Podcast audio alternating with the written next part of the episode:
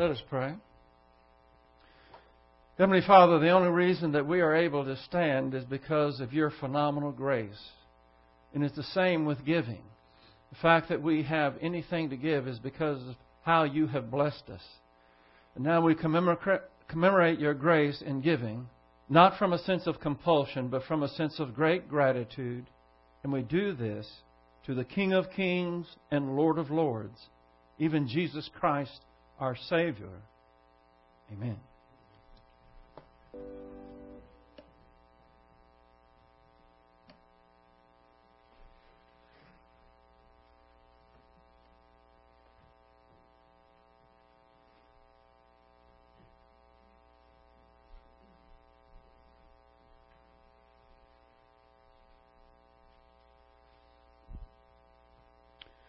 Well, the first thing I want to say is thank the Lord for such a beautiful morning.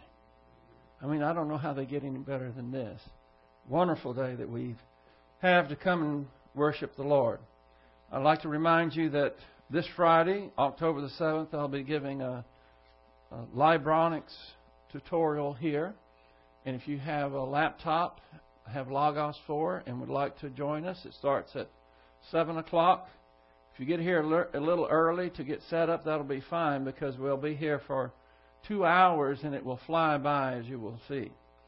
Let's prepare ourselves this morning in our usual fashion. We'll have a few moments of silent prayer, the opportunity to name privately to God the Father any unconfessed sins which ensures the filling of the Holy Spirit. Let us pray.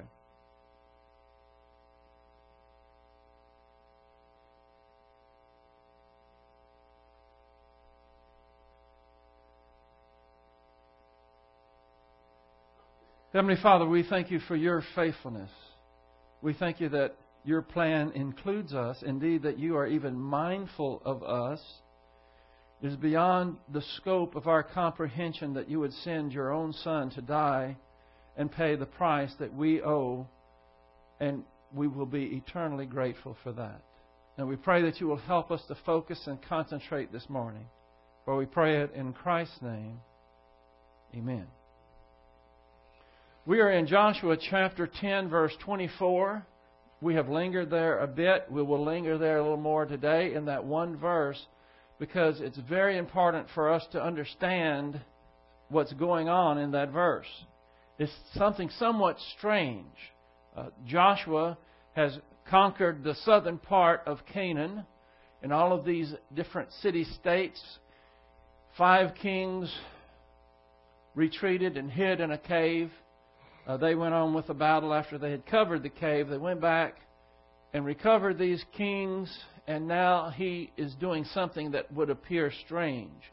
He has these five kings come out, and they bow down and put their head to the ground, and he has his officers, his military officers, officers come and put their foot on the neck of these kings. That seems somewhat strange, but he's trying to teach them something. And we need to learn the same lesson that these military officers were to learn. And that's why we're going to linger a bit more at this particular verse. It has everything to do with God being the victor. We, we, we think of people who, uh, I guess probably even most people, think that there is a conflict going on, and they're right. There's a conflict between the forces of good, led by God, and the forces of evil that are led by Satan. We know it as the angelic conflict. But here's what a lot of people don't understand and don't know. Even a lot of believers don't know this. That it's not still unclear as to who's going to win.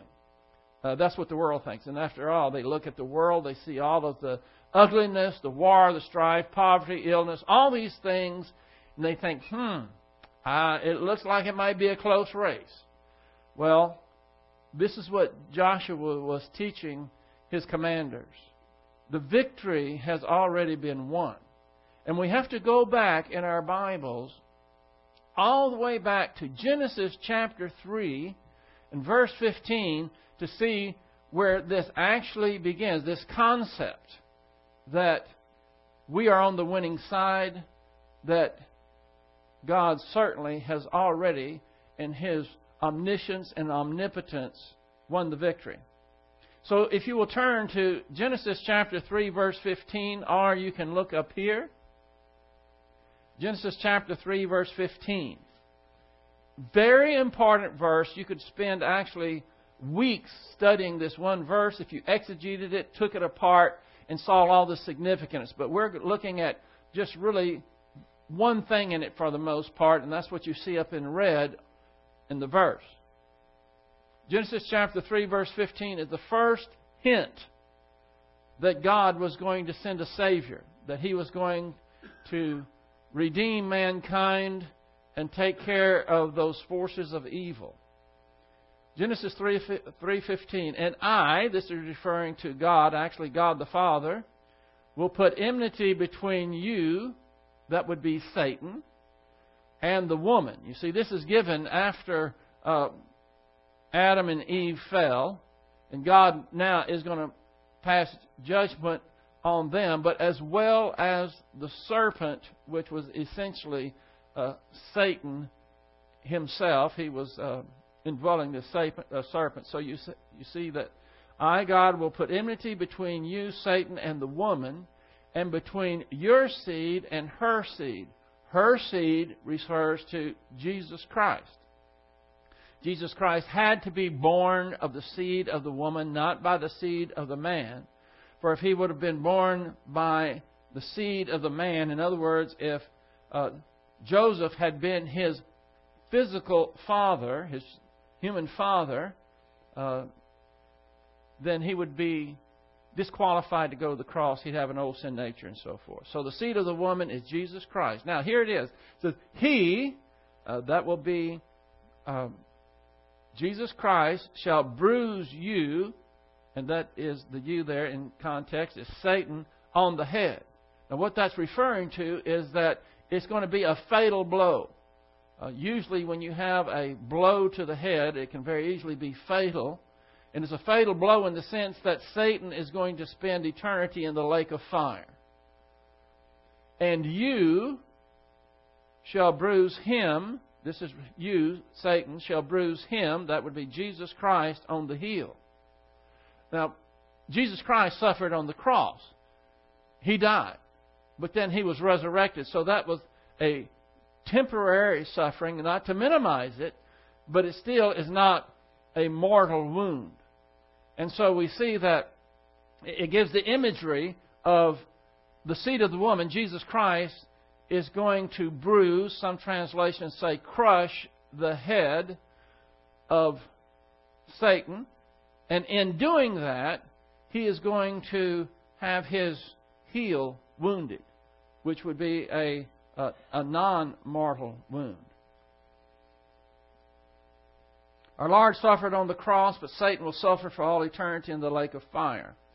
Isn't it interesting if we go to uh, Revelation, I don't want you to go there. I'm just bringing out a point. Revelation 13:3 uh, gives us the information that a beast or the beast uh, will have a what appears to be a mortal wound to his head.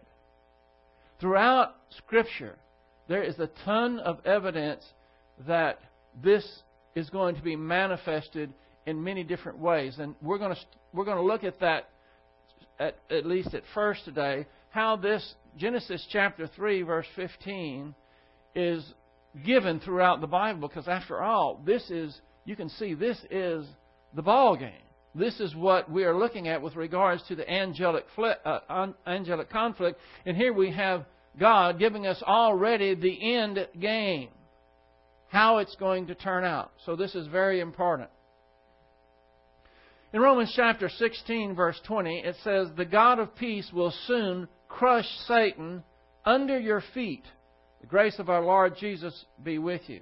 Now, this seems like an odd place in the middle of Romans, which is a book that is just concentrated with doctrine. And this is more, Romans 16, that's the last chapter. He's about to sign off, and he's giving them this, uh, may the God of peace He's talking about God being the God of peace. And he's saying he will soon crush Satan under your feet. here we have that same imagery crushing and under the feet. You know, there's a, a number of texts that is related to the imagery of this Romans chapter, uh, excuse me, uh, Genesis chapter 3, verse 15. Skulls crushed, enemies broken, the rebellious trodden underfoot, the defeated seed of the serpent licking the dust, and serpents smashed. This is not so much of a pretty picture, but it's an accurate picture of what goes on. I'll give you a few verses here if you want to jot them down of this type of imagery. Isaiah 27 1, Psalm 74 12 through 14, Isaiah 51 9, and Luke 10 18 through 19 are a few of the places where we get this imagery of crushing the head and the serpent and the scorpion and the snake and all these things the Bible gives us in telling us many different ways how God is going to use uh, Jesus Christ to crush the head of Satan. Here's these verses again Isaiah 27 1, Psalm 74 12 through 14, Isaiah 5, uh, excuse me, Isaiah 51 9, and Luke 10 18 through 19. And we could also add Romans chapter 16, verse 20. Essentially, what God is saying, in the Holy Spirit, in Romans 16:20, is that be of good cheer. You are in the battle. You are in the war. But Satan is as good as toast already. God has declared it. He sees the end from the beginning, and He is revealing that to us. And it's important for us to know, note that as, you, as we go through this, you're going to be amazed at how many times it's talking about the enemy being defeated under our feet. Here we have Ephesians chapter 1 verse 22. And he, that would be God, hath put all things under his feet. That he is God the Father under his feet would be, of course, the seed of the woman, Jesus Christ. And gave to gave him to be head over all things to the church. Ephesians is giving a lot of information for uh, the church to operate. In Ephesians chapter 5, it is giving uh, illustrations. I think it's Ephesians chapter 5, verse 18 through 20, along in that area.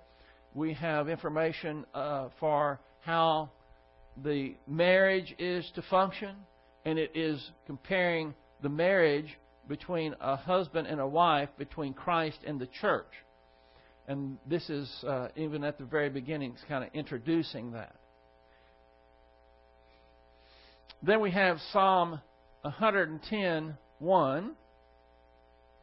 And look what we have here. We have uh, the Lord says to my Lord, Sit at my right hand until I make your enemies a footstool for your feet. And so we have the footstool being a metaphor for the enemies of God. So, Psalm 110 is so important that it is quoted all these other times here in uh, Scripture. If you have a footstool and they're your enemies, what do you do with the footstool?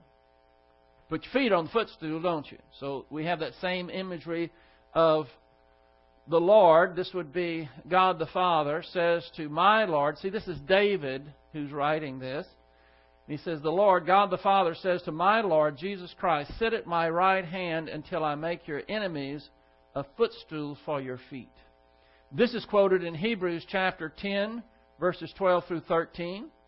But he, Jesus Christ, having offered one sacrifice for sins for all time, sat down at the right hand of God waiting from that time onward until, look at that, his enemies be made a footstool for his feet. Acts chapter 2, verse 34 through 35.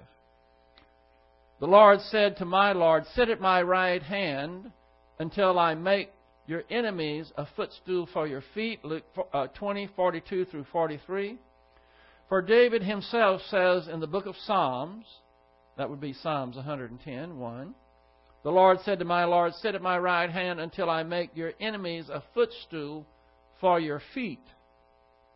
So, we see over and over the same imagery that we see in Genesis chapter 3, verse 15, that was shown in a physical sense in Joshua chapter 10, verse 24. Also, in 1 Corinthians chapter 15, we have this same quote uh, from Psalms 110. Uh, this is a this is something we saw last time.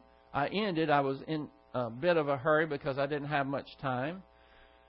And I showed you about God's message in the stars. I'm not going to go back and show, show you the uh, overhead on the ecliptic, on the Mazzaroth, and the constellations and how they are telling God's message in the stars. We'll just take this one particular this one particular uh, set of constellations. This would be the ecliptic, by the way. This is the serpent handler, which is named Ophiuchus. Here's a star in the middle of his head right here, and the name of that star means the snake handler. And you have the serpent here, which would represent Satan. He's going up here, and he's got a hold of him. Uh, the serpent handler has his foot, notice where? On the neck of Scorpio. Scorpio, of course, uh, being representative of uh, Satan. And you have the snake here reaching up for the crown. This is Corona Borealis. The name of this constellation here is Serpens. He's reaching up for the crown, uh, Corona Borealis. He's not going to make it because the serpent handler got, has him under control. He's got his foot on Scorpio. This is just even showing you the importance of what's going on in Joshua chapter 10, verse 24, with the foot on the necks of the kings. Now, these are five kings that are uh, having to be, kneel down and have their foot, uh, the enemy's foot, on their head. See, these kings were used to people bowing down to them. And this shows total subjugation. You are totally controlled. You are wiped out when someone did this in the ancient world, put their foot on your neck. And so instead of people bowing down to them, they're bowing down to their conquerors and subjugating themselves to it. There's one more here, I believe. You know, here's one more. I couldn't get it all in here. This constellation here is Hercules. He's got Hydra the head. He's about to club it with a club here. This is his foot, and this is the constellation Draco. Notice where the foot is compared to the dragon's head. Of course, in the in the Bible, the, the Satan is often called a, a snake, a dragon, a, a scorpion, and so forth. So even in God's message in the stars, it's so important for us to get the gist of what is going on in chapter 10, verse 24, that we can even see it up in the stars. Now, here's some things that we need to take note of that, again, has to do with the enemy being under the feet. 2 Samuel chapter 22, verses 33 through 39. Of course, uh, this is written by David. And he said, God is my strong fortress, and he sets the blameless in his way. Look at this. What I have in blue is important because I'm trying to make a, a point here. He makes my feet like hinds' feet. That would be like a deer's or a, a goat, maybe. And sets me on high places. He trains my hand for battle so that my arms can bend a bow of bronze. You have also given me the shield of your salvation, and you help make me great. You enlarge my steps under me, and make my and my feet have not slipped. I pursued my enemies and destroyed them, and I did not turn back until they were consumed. And I have devoured them and shattered them, so that they did not rise, and they fell under my feet. I'm going to show you a, a, a few more verses that have the blue in here. What I'm trying to show you is that the enemy fell under David's feet. Why? Because of all those things in blue that in these verses show that God did for David. In other words, David did not conquer his enemies. They did not fall under his feet because David was so smart or he was so special or anything else. They fell because of what God had done for David. The next verse here is Psalm 44 5. Through you, we will push back our adverse, uh, adversaries. Through your name, we will trample down those who rise up against us. Again, trample, foot, trampling down. For I will not trust in my bow, nor will I, or nor will my sword save me. But you saved us from our adversaries, and you have put to shame those who hate us. So you see again, the reason they were tra- able to trample down the enemies is because it was through God. It was God who saved them. I think this is I would like to stop here and expand this and magnify this as how it would apply to us in 2011 in America because we really boast about having a strong military and we have all of the most uh, scientific and latest state of the art weapons and we have uh, a military that seems to be unconquerable. But I'm here to tell you that any military that does not trust in the Lord, any military who have homosexuals that are welcomed and celebrated within the military structure itself, any military that has done this has lost their way, and I don't care how strong the weaponry may be, they're going down.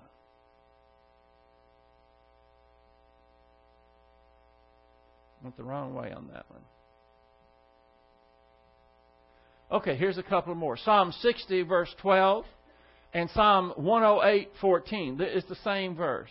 If you go to Psalm 108, 14, it's the same verse as Psalm 60, 12. And it says, Through God we shall do valiantly, and it is He who will tread down our adversaries. When Joshua and the Israelites were going through Canaan, they had uh, they were facing superior forces, superior numbers. Uh, they had fortified cities. Uh, they had chariots. They, they had all these things against them. And yet, Joshua and Israel went through them like a knife through butter because it was God who tread down the adv- adversaries. And this is what is recognized in Psalm 60, uh, 60 12 and 108 14. Here's another Psalm, Psalm 91. Now, Psalm 91 uh, verses 10 through 13 is very, it's, it's, it's, uh, there's a lot there. It says, No evil will befall you, nor will any plague come near your tent. For he will give his angels charge concerning you to guard you in all your ways. They will bear you up in their hands, that you do not strike your foot against a stone. You will tread upon the lion and cobra, the lion and the serpent you will trample down. I want you to go there in your in your Bible if you have your Bible there because I, I know you're going to want to make a note or two on this. I'm going to expand on this a little bit and then we're going to go to verses 14 and 15 which is the other side of the coin or at least more information with regards to this verse. This verse refers to the help that the church receives from the angelic realm by protecting us, even when we tread upon the seed of the serpent. By the way, the lion, it says, you will tread upon the lion and cobra. 1 Peter, it talks about uh, Satan being like a roaring lion. So what we see every time it, the, the lion, the cobra, the enemies of God, all these can be construed as the seed of the serpent. We are in battle against the seed of the serpent. That doesn't always manifest itself just uh, thinking about people, but we know in Ephesians chapter 6 we're talking about rulers and principalities, those uh, high officials of darkness. We're talking about a demonic realm there. So this is talking about do we have a guardian angel? Yes, we do. and this isn't the only place that talks about this, but this is certainly one of them that uh, He will give you His angels. We have help in order for God to use us to tread down the seed of the serpent, which here is given as lions and cobra. But here's a point that I think might be interesting. You might write in your margin, you might write this verse, Matthew 4, verse 6. In Matthew 4, verse 6, we have none other than Satan himself quoting this scripture. Remember the temptation of Christ? And he had led Christ up to a high, high uh, place, and he he told Christ, "If you be the Son of God," and he knew that he was, then jump down. And he quoted this, the portion of this uh, verse that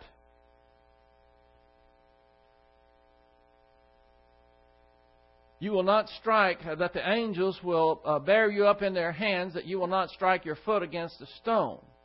What he was alleging is that if you're the Son of God, and God is going to protect you, then go ahead and jump off and prove it. But there's only one thing that Satan did in all that that most people do who are twisting and convorting these uh, these scriptures. He added something to it. Let's go. Well, let's just go to uh, Matthew chapter four because you might want to circle this also. Matthew chapter four.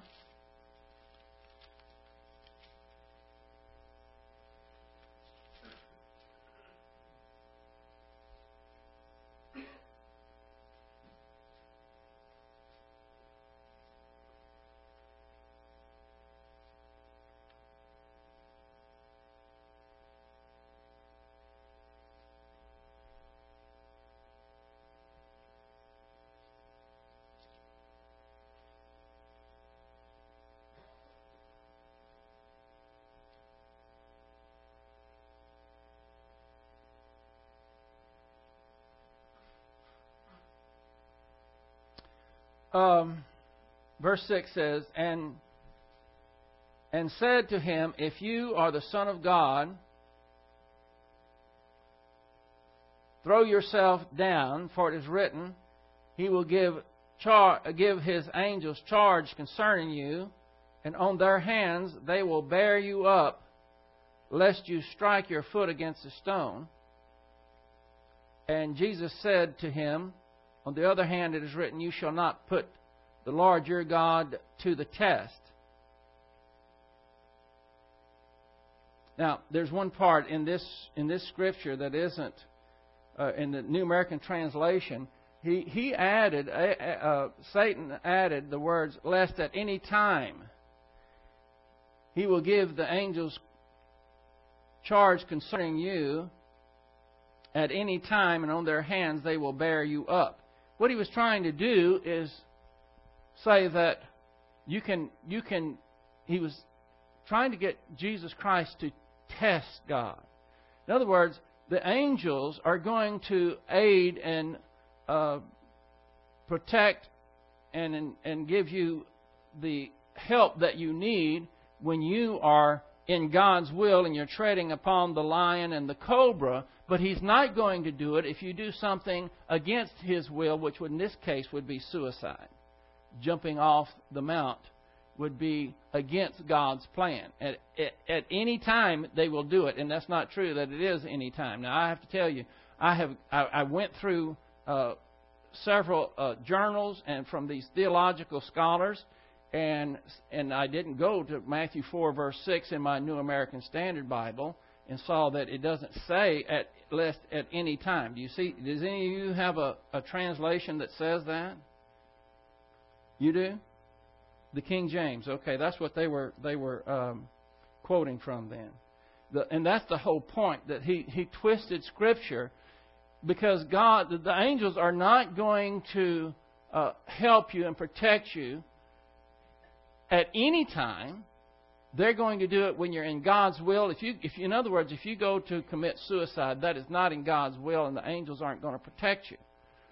The whole point that I'm trying to give you here is that we have the aid of God. In fact, God is the one that is going to trample our enemies before us. He can even use angels to do it. But He's not going to do it if we get off course, if we're no longer in His will or in His plan. And that's what Satan was doing. He was, he was essentially saying, at any time you do this, even if you're going to commit suicide and jump off this cliff, uh, this tower, you're, you're still going to be protected. And that was a lie, and Christ didn't fall for it. Look what he said. Jesus said, On the other hand, it is written, You shall not put the Lord your God to the test. Because that would be testing God. That would be a sin for Jesus Christ to do that, which, of course, is unthinkable. Now, here's the other part of Psalm 91, verses 10 through 13. We have verses 14 through 16. It says, Because he has loved me, therefore I will deliver him.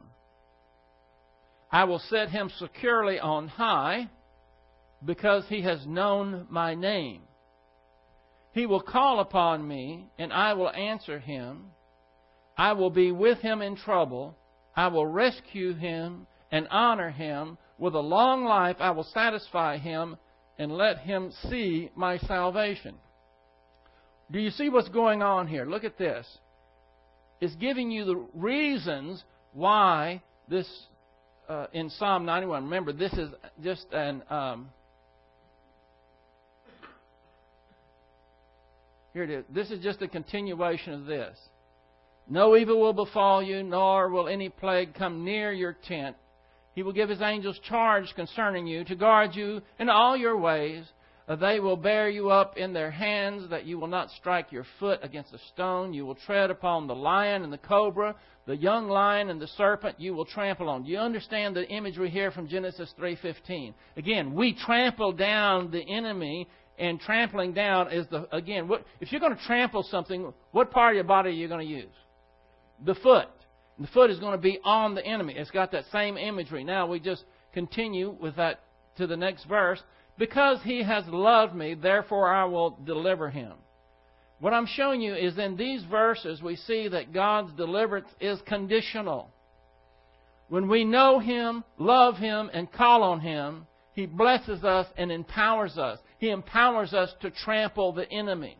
But if you're not in God's plan, if you don't care anything about having a relationship with Him, you don't care about His Word, you don't care about any of these things, then don't think that God is going to send His angels and aid you, to help you, and that He's going to uh, satisfy you with uh, a long life and that you'll see His salvation. Look at this again. I had this in blue and I lost that part of it. Why is He going to deliver? Because He has loved me. You can't love someone you don't know and you can't know someone if you are ignorant of anything about them. And that's why we are here. That's why we study. That's why we grow in grace and knowledge. So that we can know God. So that our relationship with Him can grow. So that He can use us. So that we can have victory over the forces of evil, the seed of Satan. And He will, he will demolish them before us just like He demolished the Canaanites before Joshua. And this is what Joshua is showing the, the military leaders. Can you imagine how humiliating it would be for a king to bow down before a military commander and expose his neck? That's what, that's what God wants for us, but it's still conditional. Look at the condition. Because you have loved me, therefore I will deliver. I will set him securely on high. Because he has known my name. Knowing my name means knowing the person. I submit to you that you cannot know Jesus Christ, you cannot know God the Father or the Holy Spirit, you can't know His plan, you can't know anything apart from His Word. And His Word should be a part of your life every single day. Apart from that, you're not going to have that deliverance. You're not going to have those angels that are helping you have victory. You won't even have any victory. You'll be down in the mire and you'll be wailing and crying and moaning and complaining.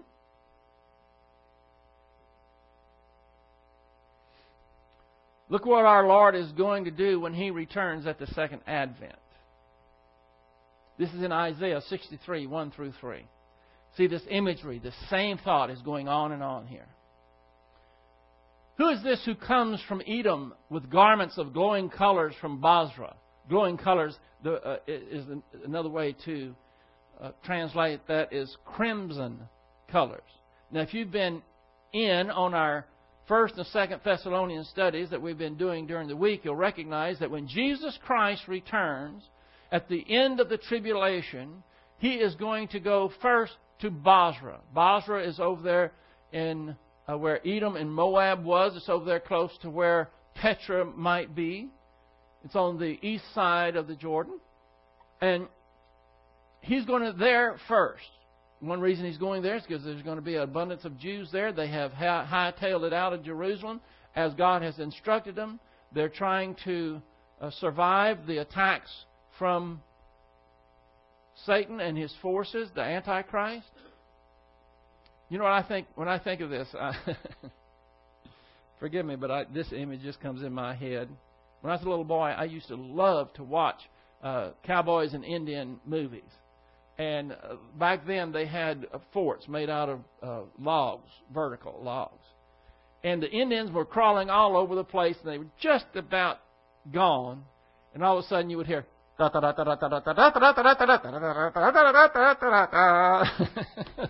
and you would, all right, and here came the Calvary. see. And that would just, ah, that's what I think about Jesus Christ when he comes back. Similar scenario. Only he's going to do a lot more damage than the Calvary did. So he's going back to Bozrah. This is the context of this verse. This one who is majestic in his apparel, this is referring to Jesus Christ coming back as the lion of Judah. Majestic in his apparel, marching in the greatness of his strength. It is I who speak in righteousness, mighty to save. Why is your apparel red? and your garments like one who treads in the winepress. Look, you see that treads in the winepress? I have trodden the wine through alone, and from the peoples there was no man with me. I also trod them in my anger and trampled them in my wrath, and their lifeblood is sprinkled on my garments, and I stained all my raiment. What's, why has he got all this blood on his clothes? because he is taking care of business. When Jesus Christ returns, he has stored up wrath of all the evil and the rottenness in this world, and he is going to stay, take, come back and take charge. I hope you understand that at that point, everything is going to change. In fact, there are some tremendous, monumental changes that are right around the corner. And the first one should be your blessed hope. You should be anxiously anticipating Jesus Christ's return. Not this one. We're talking about the rapture. When He comes and gets us, He's going to take us home. We're going to uh, be evaluated. Some of us will be decorated and have rewards and privileges and opportunities that will last forever we will be coming back with him when he takes care of business at Bozrah. And you'll notice that there was, he did it alone. We are going to be grandstanders.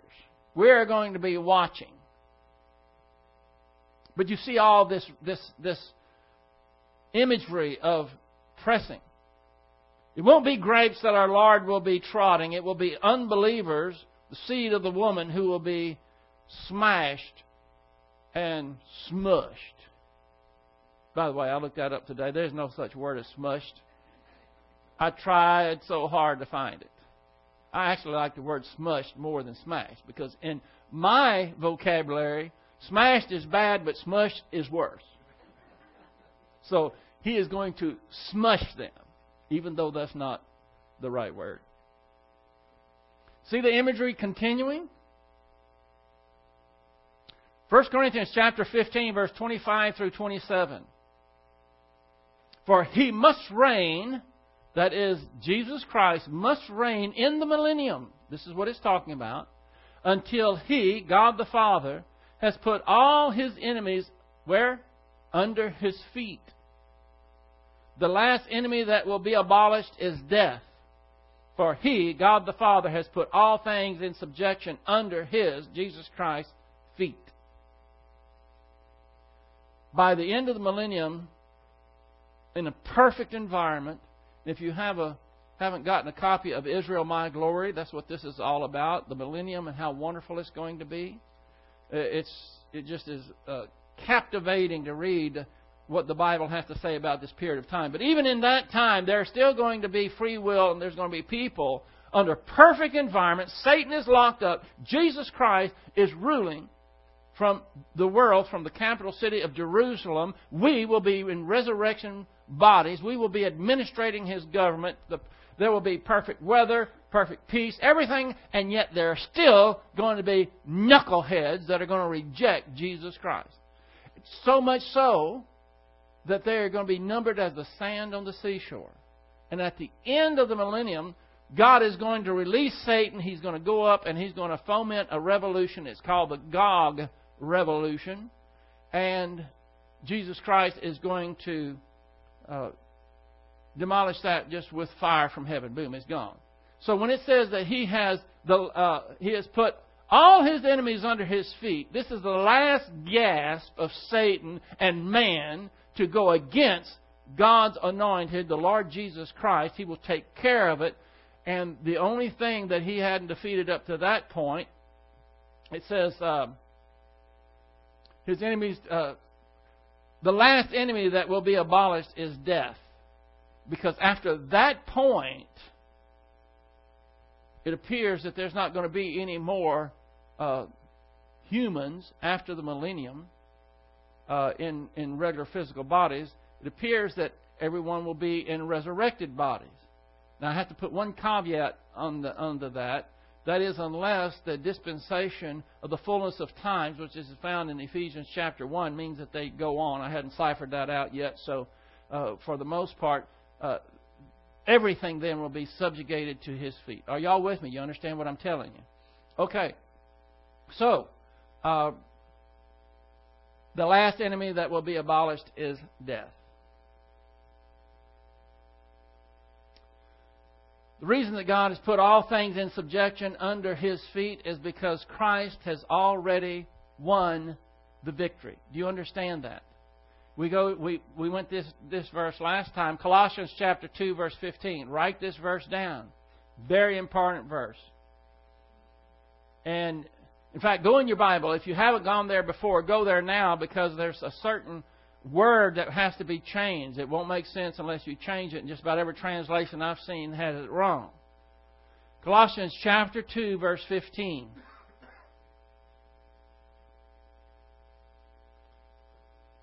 I want one thing I want to point out. I should before in 1 Corinthians chapter 15, verse 25 through 27. Remember all those other verses that had to do with subjecting uh, the seed of the woman, the put all things in subjection under his feet. Remember the footstool and all this. This is very important. I know y'all are looking, but just just look at this for just a second. Has put all things in subjection under his feet. It doesn't say he will put, he has put. You know why that's so important? Because the victory is already won. Christ won the victory at the cross. Broke the back of Satan at the cross. Here we have it in Colossians chapter 2, verse 15. When he had, that would be Christ, disarmed the rulers and authorities. Who's it talking about, the rulers and authorities? Same ones that are, you see in Ephesians chapter 6. These are the rulers and authorities of satanic forces in high places. It's not, it's not just the men on earth who are in the rulers and those that are in high places because they are puppets of the demonic hordes. When he has disarmed the rulers and authorities, he made a public display of them, having triumphed over them through if it says him there, I thought I had crossed that out. If it does say him, cross that out and write it. Because it's not him, it's it. The Greek word there is autoi, A U T O I. You don't see the I because I couldn't put the iota subscript on here. I don't know how to do it on my computer. But the, uh, the word, if you translate it into English, is A U T O I. That's an omega ending there. And autoi can be either singular masculine or singular neuter. In this case, it's the neuter and should be translated it, and the it is referring to the cross. If you look at the context, the verse right above it, you'll see the cross mentioned.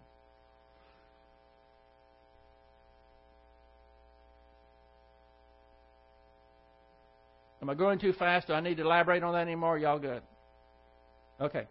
1 Corinthians chapter 15 verse 57. Thanks be to God who gives us what? The what? The what? All right, the victory. What is it, what does Christ give us? He gave us the victory. I'm sorry. I'm hard on y'all this morning, but when I think of this, I, I'm going to read it the way I think it. Thanks be to God who gives us the victory through Jesus Christ our Lord, or our Lord Jesus Christ. The victory. We have the victory. All that I'm telling you this morning, all that the Bible is portraying to you, is that you have the victory already.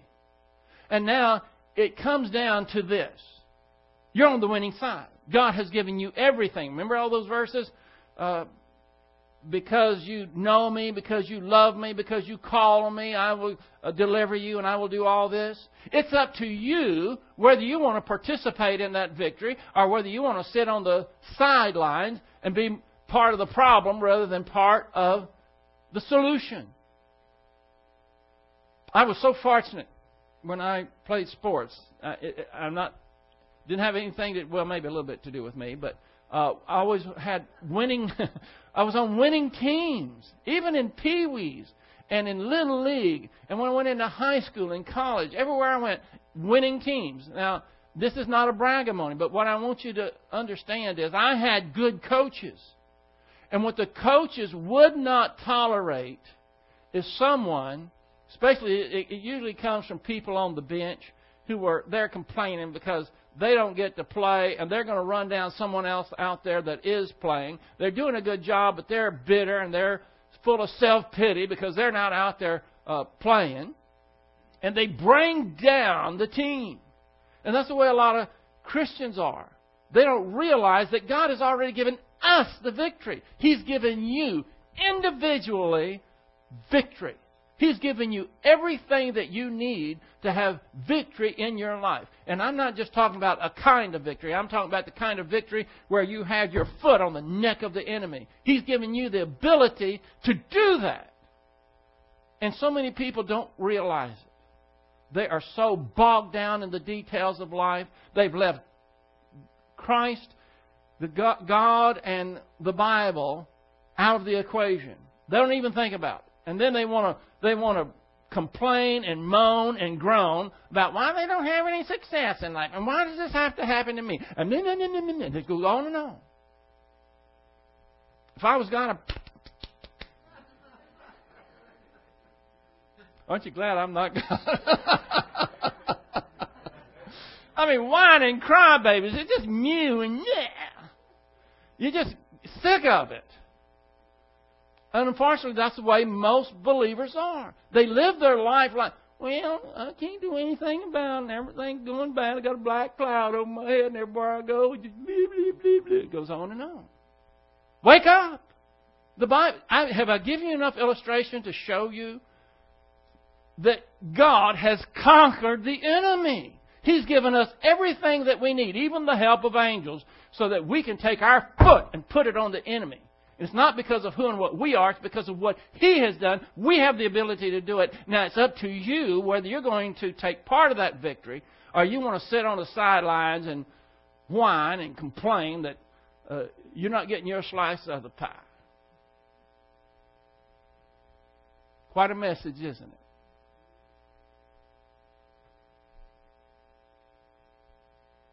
I don't know if I have anything else on here. I don't know what's next. I'm going to click it and we'll see, okay? Okay. Woo.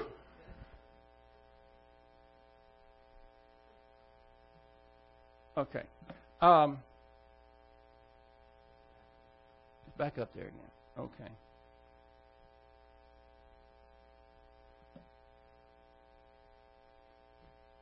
Now I have to go over my notes. All this, by the way, y'all go back to Joshua chapter 10, verse 24.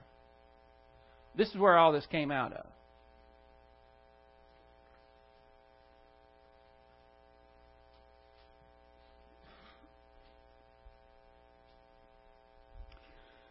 I'm, I'm, I'm just out of time, but I'm so glad I have time to read verse 25 because everything that we went through in the last two Sundays with this imagery of Genesis 3:15, the foot on the neck of the enemy because of who and what God is, he's already won the victory. Is the the purpose the, the, the, foundation of it is in verse 25. Look at it. Joshua said, uh, then said to them, these were the uh, military leaders and officers, and when he said this, hey, when he said this, they were standing there with their foot on the neck of a king when he said this. Joshua then said to them, Do not fear or be dismayed. Be strong and courageous, for thus the Lord will do to all your enemies with whom you fight. Now that's that, that's pretty powerful to begin with. But when you're standing there with your foot on the neck of a king that was your enemy, it has all the more power to it. Now, what this is saying to us is it's up to you. Do you want to be part of the victory? Do you want to have that zeal that comes with being part of the victory? I, I watched a few college games yesterday, uh, football games, and I, I've got to quit doing that because I, I get uh, I get just exasperated. These Texas teams, I don't know what's the matter with them. I don't know if you saw Baylor, A and M, imploded. Well, that's another thing. But anyway, uh, the point is, see, that's why I don't want to go down those dog trails. Here's the point. We are not to live our life in fear. God has given us the victory. We can be part of it. But we can't share in the victory if we don't participate in learning His Word, having a relationship with Him, growing, knowing something about Him. It's just like the people who are sitting on the bench. Well, maybe they didn't learn the plays. Maybe they didn't didn't really give it their all. Whatever it may be, we have the opportunity, every one of you are qualified and a potential winner in God's game plan because He's telling us through His Word there's no enemy to fear. I don't care what your enemy might be or what you fear. God has already conquered it. He's already given us the means to rise above our circumstances and see Him deliver us and fight for us. And that's our choice at the end of this message is for you. You want to be part of the victory? You want to share in that glorious victory? Do you want to see God conquer your enemies, deliver you in any set of circumstances? Do you want to be rid of fear and not fear death or anything else? That's what all this imagery is about. Now, I'd like everyone please to bow your heads.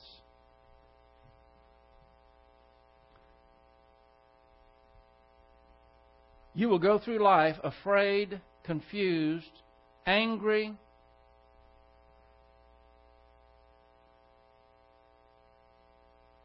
if you do not understand what God has already done for you.